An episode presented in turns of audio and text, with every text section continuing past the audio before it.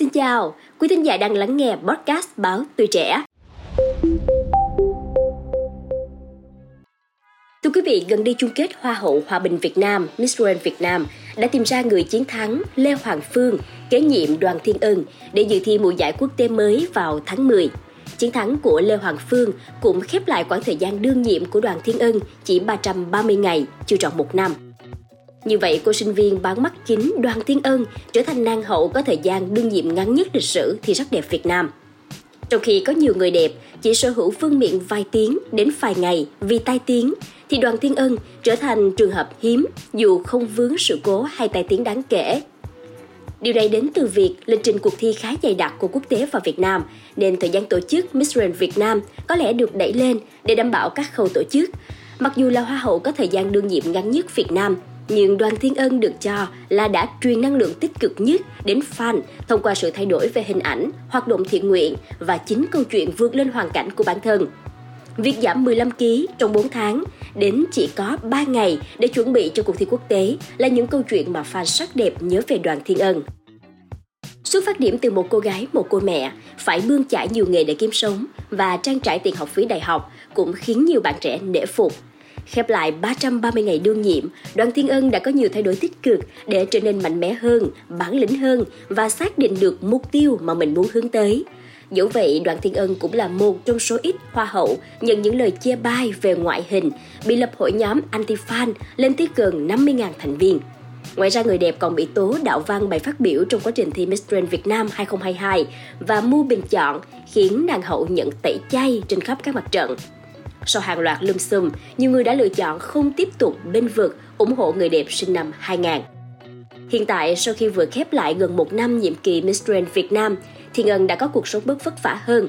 Cô cho biết điều hạnh phúc là đã báo hiếu cho cha, giúp hai cha con từ sống cảnh nhà trọ chật chội sang ở căn hộ chung cư. Người đẹp nói muốn dành thời gian bên cha nhiều nhất có thể. Thiên Ngân cũng dự định quay lại trường Đại học Công nghiệp Thành phố Hồ Chí Minh để thực hiện nốt việc học còn dang dở. Cùng đó, cô tiếp tục phát triển các dự án cộng đồng, mong muốn thử sức với công việc diễn xuất. Ngoài Đoàn Thiên Ân thì Thanh Thủy cũng là nàng hậu đang được các fan sắc đẹp gọi tên trong thời gian gần đây. Hoa hậu Thanh Thủy đã ghi thêm dấu ấn trong lòng fan sắc đẹp bằng một hành động bất ngờ mà không ai có thể đoán trước được.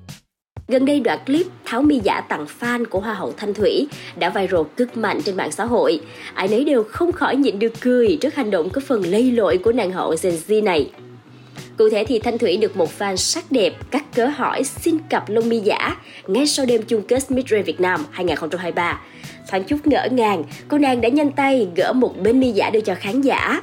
Thậm chí khi được hỏi xin một cặp sao chỉ cho một chiếc, nàng hậu vội gỡ phần mi giả còn lại đưa luôn cho fan. Đoạn clip thu hút hơn 4 triệu lượt xem và cả ngàn bình luận chém gió tưng bừng. Ai nấy đều bất ngờ trước hành động có phần lây lội bất chấp của Hoa hậu Thanh Thủy. Một vài ý kiến cho rằng nàng hậu có thể mỉm cười nhẹ nhàng và làm lơ cho qua chuyện. Nhưng không, cô lại chơi lớn đến mức tháo hẳn cặp mi giả tặng fan.